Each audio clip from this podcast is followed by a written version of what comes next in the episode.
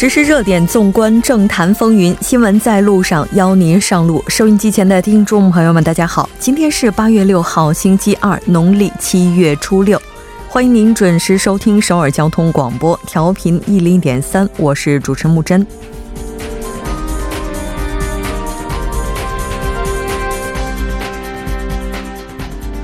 韩国军方于今天凌晨再次探测到北韩从西部贯穿内陆向东部海域发射了两枚疑似近程弹道导弹的飞行器。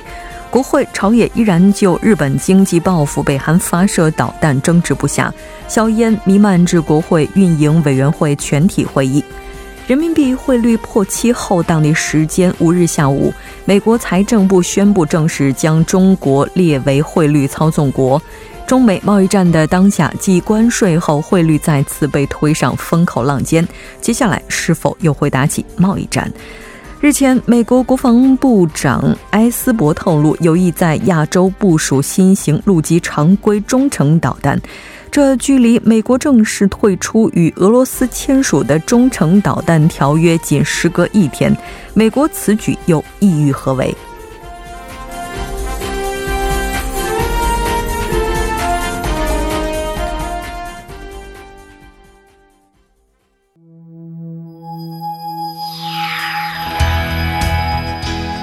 您正在收听的是 FM 一零一点三首尔交通广播新闻在路上。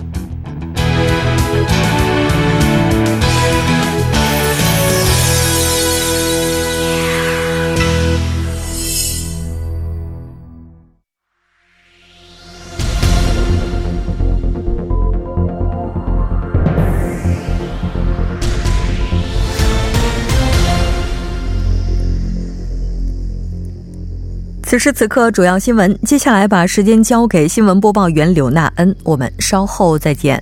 下面是本时段新闻。今天在进行国会运营委员会青瓦台业务报告时，朝野就日本的经济报复等外交和安保问题展开了激烈的争论。在野党批判称，文在寅政府安逸的应对方式，导致日本将韩国移除白名单，北韩再次发射飞行器，给韩国的外交和安保带来了危机。共同民主党则强调，政府为应对日本的经济报复而做出努力的同时，还强烈提出应该废除韩日军事情报保护协定。下一条消息。今天，韩国企划财政部次官部方基善主持召开有关部门联合监控组会议时表示，政府认为当前经济形势十分严峻，将与有关机构一同密切关注市场动向，积极应对市场不安因素。若市场动荡加剧，政府将启动分阶段应急计划予以应对。方基山认为。美国财政部将中国列为汇率操纵国，全国经全球经济不确定因素日益增加，在国内外风险加剧的情况下，国内金融外汇市场波动性可能会进一步扩大。下一步，下一条消息，今天韩国银行发布的初步核实数据显示，六月韩国国际收支经常项目实现六十三。六十三点八亿美元顺差，同比减少百分之十四点五。今年上半年，国际收支经常项目顺差同比减少百分之二十五，创下七年以来新低。央行分析指出，六月货物贸易顺差额从去年的九十五点四亿美元减少到今年的六十二点七亿美元，这是国际收支经常项目顺差减少的原因。央行还分析认为，美中贸易摩擦长期化、半导体和石油类价格下滑、对华出口低迷等因素导致出口减少。下一条消息，今天韩国联合参谋本部表示，当天上午五点二十四分和三十六分左右。军方探测到北韩从西部的黄海南道向东部海域发射两枚疑似近程弹道导弹的飞行器。联参表示，此次发射的近程弹道导弹飞行高度约三十七千米，飞行距离约四百五十公里，最高飞行速度超过六点九马赫。韩美情报部门初步研判，此次近程弹道导弹飞行特征类似于七月二十五号发射的近程弹道导弹，并正在分析确切参数。以上就是本时段新闻。接下来马上为您带来我们今天这一时段的聚焦分析。北韩今天早晨再次发射两枚飞行器，朝野就安保悬案展开攻防。那我们马上连线本台特邀记者王静秋进行详细了解。静秋记者你好，主播好，听众朋友们好。我们看到韩国军方是于今天上午呢五时二十四分以及三十六分许探测到北韩从西部的黄海南道向东部海域发射两枚疑似近程弹道导弹的飞行器，具体的情况是怎样的呢？是的，那这两枚飞行器呢是探测到北韩从西部的黄海的南道。向东部海域发射了两枚疑似近程弹道导弹的飞行器。那据参联表示，本次发射的近程弹道导弹的飞行高度约为三十七千米，飞行距离呢约四百五十公里，最高飞行速度超过了六点九马赫。韩美情报部出。这个部门的研判，此次进程弹道导弹飞行的弹的特征，类似于七月二十五号发射的进程弹道导弹，并正在分析确切的参数。北韩分别曾于七月二十五号从前进南道的湖岛半岛，三十一号从江原道的葛麻半岛，八月二号从咸镜南道的永新郡。向东部海域分别是发射了两枚近程的飞行器。那韩军认为呢，这些飞行器是新型近程弹道导弹。那北韩方则表示，上个月二十五号发射新型战术的制导武器，是和上个月三十一号和本月二号试射的新型大口径可控型火箭炮。韩军则指出，二号试射的飞行器飞行速度呢约为六点九马赫，飞行速度快于火箭弹。据此判断呢，当天所射的飞行器类似于弹道导弹。另外，北韩今天所射飞行器从西部贯穿内陆飞往东部海域。专家指出，以往北韩试射新型武器的时候，出于对伤及平民的忧虑，会先从海岸发射，避开内陆。而这次呢，北韩可能对飞行器的性能有所把握，因此尝试着朝内陆的上空来发射。主播。嗯，也就是说，这次从西部向东部跨越内陆，也是北韩在导弹方面展示自信的一种方式。我们看到有分析称，北韩这次发射飞行器直接针对的是韩美联合军演。那在北韩，韩美联合在。北韩呢是在韩美联合军事演习的第二天，那也就是今天是强行发射了不明的发射体，并提出了新的道路，表现出强烈反对的态度，因此呢是备受关注。有分析人士说，这是北韩为了在今后举行的北美无核化工作组谈判当中，把自己对安全的担忧摆在谈判桌前，并对其进行施压。北韩通过外务省发言人谈话强调说。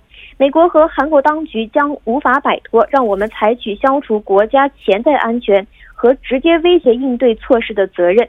实际上呢，韩美联合军事演习一开始，北韩就通过所谓粗暴的语言和军事行动，进一步提高了抗议力度。据悉呢，本次韩美联合军事演习实际上并没有启动兵力和装备，而是以电脑模拟进行指挥演习的形式来进行。考虑到北韩的抗议，在名称当中是删除了“同盟”一词。另外呢，美国对韩美联合军事演习的性质进行了详细的说明。北韩虽然在一定程度上理解了这一点，但仍然表现出强烈的反对态度。那这可能是为了强调自身对安保的忧虑。也有分析认为啊。北韩想通过这种安保忧虑，在今后举行的美北无核化实务协商当中，把保障体制安全作为首要课题的韩美联合军演问题作为首要的核心议题。也就是说呢，在实务协商中，无论是何种形式，都将生死存亡寄托在韩美军事演习的完全中断乃至废弃之上。主播。嗯，是的。从上月二十五号开始到现在不到两周的时间里，北韩已经进行了四次的发射。那我们看一下美国目前的态度如何？那就北韩今天再次发射被推定为短程弹道导弹发射体一事呢，美国政府将做出何种反应也是备受关注。此前呢，美国一直采取的态度是对发射短程导弹不会提出太大的意见。但是呢，从上个月二十五号开始，不到两周时间内，北韩已经进行了第四次发射，而且当天北韩以韩美军事联合演习为由，提出摸索新道路的可能性等，是不断提高施压力度。因此，美国的苦恼可能会进一步加深。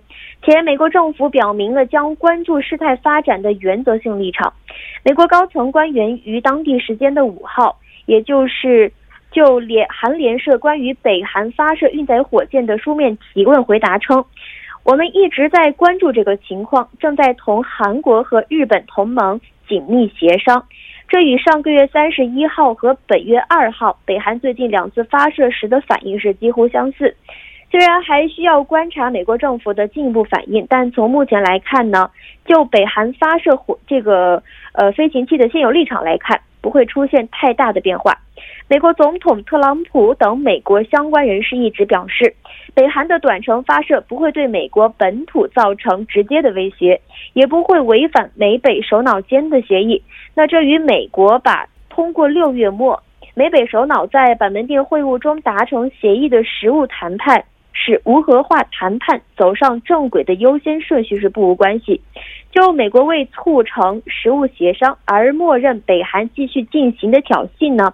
美国国内一些人士则提出了批评的意见，称特朗普不把发射短程导弹视为问题的态度，实际上是承认了北韩进行短程导弹实验，同时也是对韩国和日本等盟国的威胁视而不见。特朗普在本月二号表示。北韩连接发射导弹并不违反与自己的协议，北韩国务委员长金正恩也不希望让自己失望，这并不违背北韩停止试射洲际导弹的承诺。另一方面呢，也可能是间接发出了希望金正恩不要让自己失望的警告信息。因此呢，特朗普的反应也是备受关注。主播是的。我们看到还有其他的一些分析啊，就表示北韩的此举也可能是对本国体制安全的忧虑，尤其是北韩有可能会通过武力示威将保障体制安全定为北韩美国工作磋商的首要议题。那也就是说，它很有可能以此作为后期的一个铺垫。我们看到美媒报道，在一六年之后，北韩仍然向缅甸那缅甸军。这个提供常规武器，并且在联合国报告书当中有所记载，这个情况又是怎样的呢？好的，那据美国之音称，联合国缅甸真相调查团在当地时间的五号，针对缅甸军部的经济利害关系发表的报告书中指出，包括北韩在内的七个国家的十四个企业，在二零一六年之后，向缅甸军部是转移了常规武器和相关的零件。二零一六年以后呢，向缅甸军部转移武器的北韩企业呢，是被列为了联合，被列为联合国安理会的制裁对象。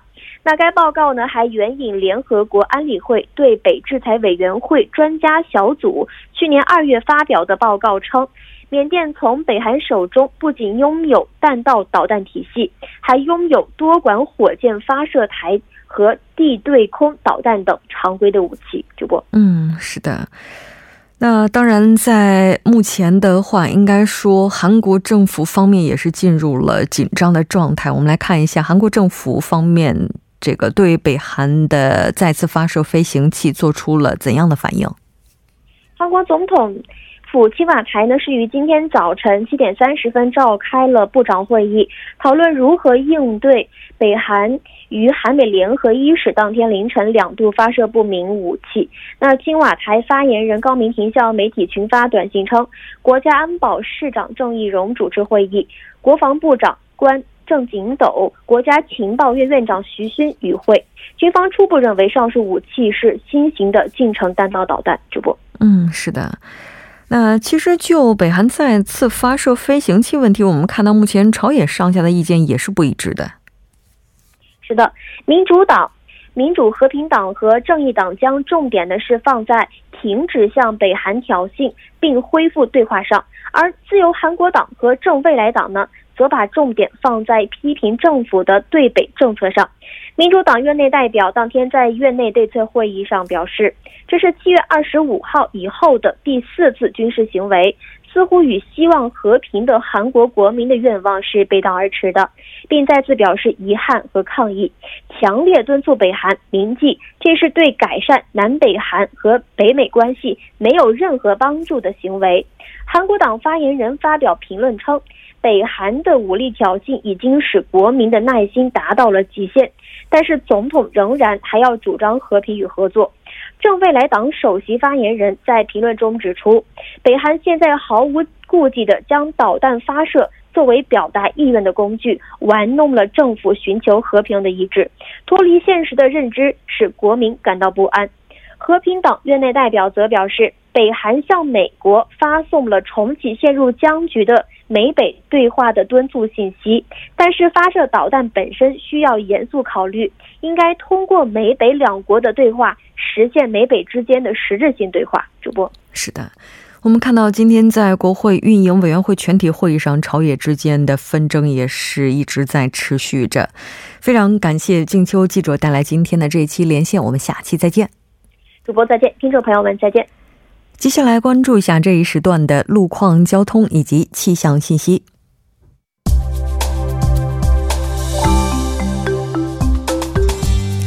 众朋友们，晚上好！今天是星期二，这里是由连燕为大家带来最新的路况与天气信息。现在是晚间六点十七分，我们来关注一下目前路面上的情况。江南循环路金川至水西路段凤川隧道内三车道上正在进行道路维修作业，请各位途经的车主们小心驾驶。首尔外环循环高速公路九里至日山方向。佛岩山收费站至松丘进出口路段一车道上正在进行道路维修作业，请各位途经的车主们谨慎驾驶。下面一则是桥梁施工的消息。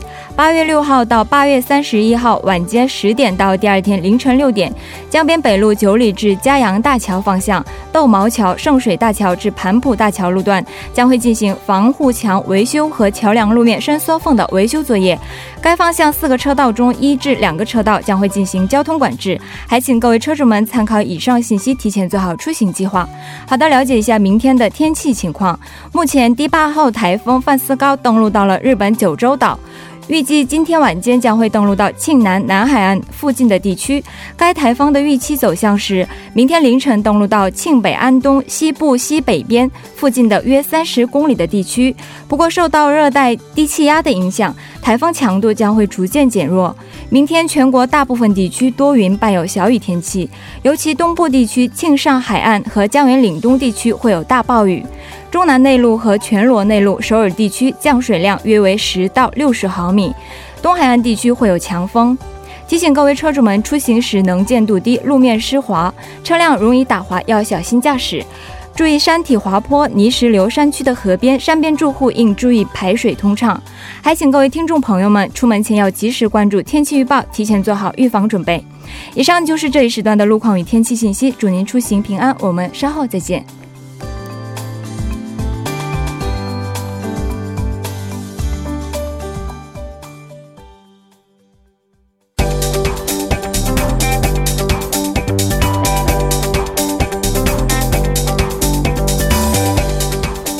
金融市场解读财经热点，接下来马上请出财经评论员董爱颖。董评论员，你好！你好，木真。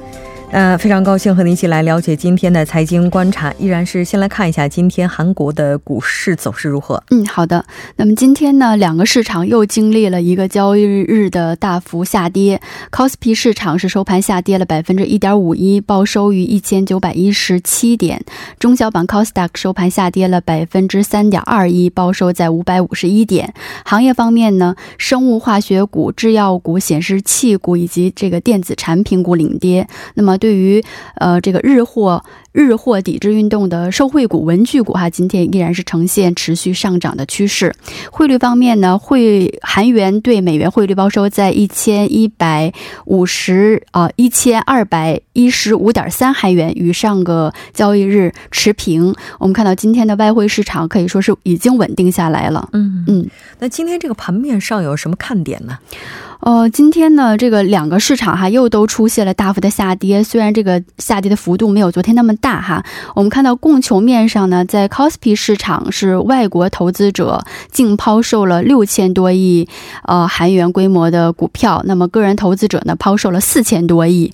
在 Costa 市场呢，外国人是净买入了两千八百多亿哈，而个人投资者哈同样是净抛售了三千多亿。所以这两天呢，就是造成股市大跌的。可以说是死作俑者吧，还是韩国的这个个人投资者哈，是这个主要的抛售抛售的主体。其实呢，目前大部分市场人士还是认为，市场目前是过于一种这个过激反应的一个状态哈。因为相较于这个机构投资者呢，个人投资者的投资经验还是不足哈，对于局势的判断也是过于短视哈。所以目前的这个恐慌恐慌，其实还是有不理智的成分的哈。其实我个人认为也是哈，无论从韩国。的金融市场的防御能力来看，还是从这个引发恐慌的这个原因来看，哈，就是说单纯的韩日之间的贸易纠纷是不足以引发韩国这个发生金融危机的，哈，所以还是建议投资者要冷静客观了来这个审视目前的局这个形势，哈。那么对于呃股市连日出现大跌呢，目前金融当局也开始有动作，哈，证券交易所呢在今天呃上午也也召开了市场呃检查大会，哈，会议哈。表示，呃，将以这个受韩日贸易纷争影响比较大的行业以及一些项目的交易动向，哈，包括这个日本的资金动向，哈，为呃围绕这些来这个密切的哈监视这个呃这个国内证券市场的一些动向。嗯嗯，是的。我们看到金融委员会也是举行了会议，将出台措施稳定金融市场。那它这个具体措施包括什么呢？嗯，那么今天呢，金融委员会是召开了这个稳定呃证券市场的金融界、投资业界的一个恳恳谈会哈。那么在会上呢，副委员长表示，政府已经根据市场情况哈，准备了各个阶段的应对计划。我们看到呢，他就提出的哈，将要出台的一些具体的呃市场稳定的手段。段呢，包括几个方面的内容哈。第一就是加强证券类的机构以及这个机构投资者的作用。第二呢，就是放松对于这个公司呃自有股票买入的一个限制。第三呢，是加强对这个股票做空操作的限制。第四呢，是缩小价格和。这个日变动幅度的一个限制，所以从前三项呢可以看看到，就是说它是呃力求要稳定这个证券市场呃供求啊方面，然后这个加强对股票做空操作的限制呢，是从这个完善市场机制方面哈来进行呃进行的这个政策哈。那么最后一项呢，就是缩小价格日变动的这个幅度的限制呢，实实际上是通过这个价格哈限制价。价格的这个这方面啊入手哈，可以说呃，就是金融委员会目前也是从这个全方位哈在出想出台一些对策。嗯，刚才提到一个词，做空卖空卖空，对对，这个卖空呢，它是指这个股票的投资者呢，当呃他对这个某种这个一个股票的价格看跌时哈，他就会从这个经纪人手中呢介入哈股票，然后抛出，然后日后呢，当这个。股票的价格果然下跌的时候，然后再以更低的价格买进这个股票，哈，从中赚赚取这个呃中间的差价。对，所以这种操作呢，它在成熟的这个金融市场呢，可以增加这个交易的自由度，哈。所以很多的成熟的这个金融市场都是可以进行这个卖空操作的。但是这种操作呢，它实际上会增加这个市场的一个这个波动的幅度。所以我们看到，在韩国呢，是在金融危机来临的一。呃，这个两千零八年十月哈，他就就是禁止过哈，就是不允许这个卖空操作了。但是在零九年六月呢，又开始重启了。然后在一一年的时候也被禁止过这个卖空操作哈，三个月。所以我们看到这个金融危机这个来临的时候呢，这个限制卖空操作已经成为各个国家通常会采用的一个这个稳定市场的手段之一哈。那么零八年的时候呢，呃，包括美国哈、日本、澳大利亚哈，呃，有很多国家都是曾经。出台了这些这个限制哈卖空操作的这样一个对策，就是当市场非常紊乱或者说混乱的时候，它能够增加稳定性。稳定性是的。呃，我们看到这个日本呢，也是这个公布了，呃，接下来将要公布出口限制细则。嗯嗯，这个日本政府呢。是，呃，预定是从这个明天上午哈公布这个出口限制的实施细则，也就是说一揽，它叫这个一揽子许可发放要领的一个具体内容哈。那么这个一揽子许可发放要领呢，是呃日本的这个白色国家哈白色名单的一个从属的一个法令。那么在这里呢，它会决定把这个一千一百多个这个战略物资品种中哈，决定哪些品种会转为这个出口程序比较繁琐的这个个人许可哈。那么此前呢，日本政府是在上个月四号哈，将三种原材料是列为了这个。个别许可的对象，那明天呢，就是决定这个一千一百多个战略物质品种中哈，哪些会成为这个个别呃许可的对象？那目前看来呢，日本还是会在这个这些战略物质当中呢，选择对韩国危害更大，但是对日本这个出口企业危危害比较小的这样一个品种哈，将它们转换为这个个别的呃许可对象，然后其他的一些品种可能呃相对这个。不太敏感的战略物质哈，会列为这个特别。普通哈许可呃嗯综合对象对对，我们看到现在韩国的话，应该说是有一百五十多项，现在是非常敏感的，也是非常重要的。那刚刚提到的个别许可和特别普通综合许可，它的区别呢？它是就是说，如果这个要获得了这个呃，它被列为个别许可对象呢，那日本的这个经济产业省呢，会在九十天之内哈决定是否批准这个出口申请，但是有可能会故意拖延这个审查时间，然后最后还要。这个要求你补交各种材料哈，这样就会使这个企业陷入一种困境哈。那么，如果不是这个个别许可，而是这个特别普通综合许可的话，麻烦就会很少哈。那么，所谓这种呃这个一般综合许可呢，就是指这个呃这个非这个非呃或者是战略。这个物质中哈比较非敏感的品种哈，如果这个出口企业得到日本政府的叫 CP 认证哈，叫自律遵守程序的一个认证，然后认为你这个企业出口管理还是相当良相对良好的哈，就可以免除这个个别许可。那么目前呃，包括中国哈，还有这个台湾、新加坡哈这些国家和地区，虽然也不在这个日本的白名单之列哈，但是与日本的贸易并没有受到这个影响，就是因为实行了这种特。别普通综合许可制度是的，所以关键就是看明天到底有哪些会被列入特别普通综合许可了。没错，非常感谢董评论员，我们下期再见。嗯，好的，再见。半点过后马上回来。